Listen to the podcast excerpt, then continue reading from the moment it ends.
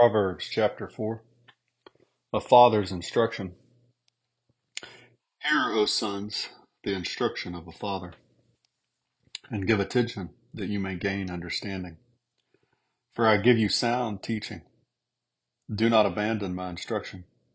When I was a son to my father, tender and the only son in the sight of my mother, then he taught me and said to me, Let your heart hold fast my words Keep my commandments and live. Acquire wisdom.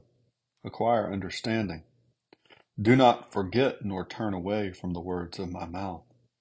Do not forsake her, and she will guard you. Love her, and she will watch over you. The beginning of wisdom is acquire wisdom, and with all your acquiring, get understanding. Prize her, and she will exalt you. She will honor you if you embrace her. She will place on your head a garland of grace. She will present you with a crown of beauty. Hear, my son, and accept my sayings, and the years of your life will be many.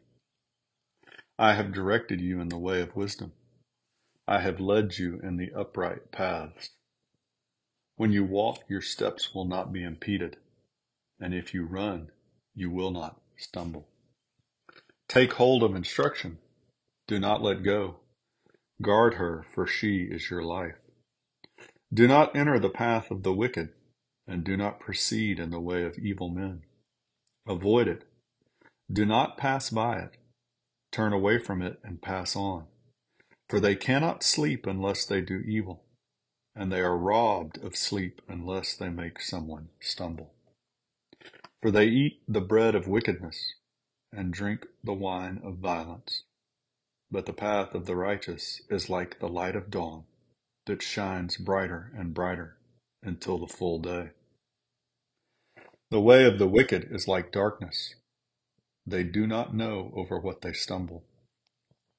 My son, give attention to my words. Incline your ear to my sayings. Do not let them depart from your sight. Keep them in the midst of your heart for they are life to those who find them, and health to all their body.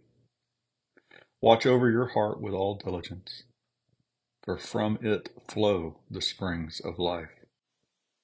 Put away from you a deceitful mouth, and put devious speech far from you. Let your eyes look directly ahead, and let your gaze be fixed straight in front of you. Watch the path of your feet and all your ways will be established. Do not turn to the right nor to the left. Turn your foot from evil.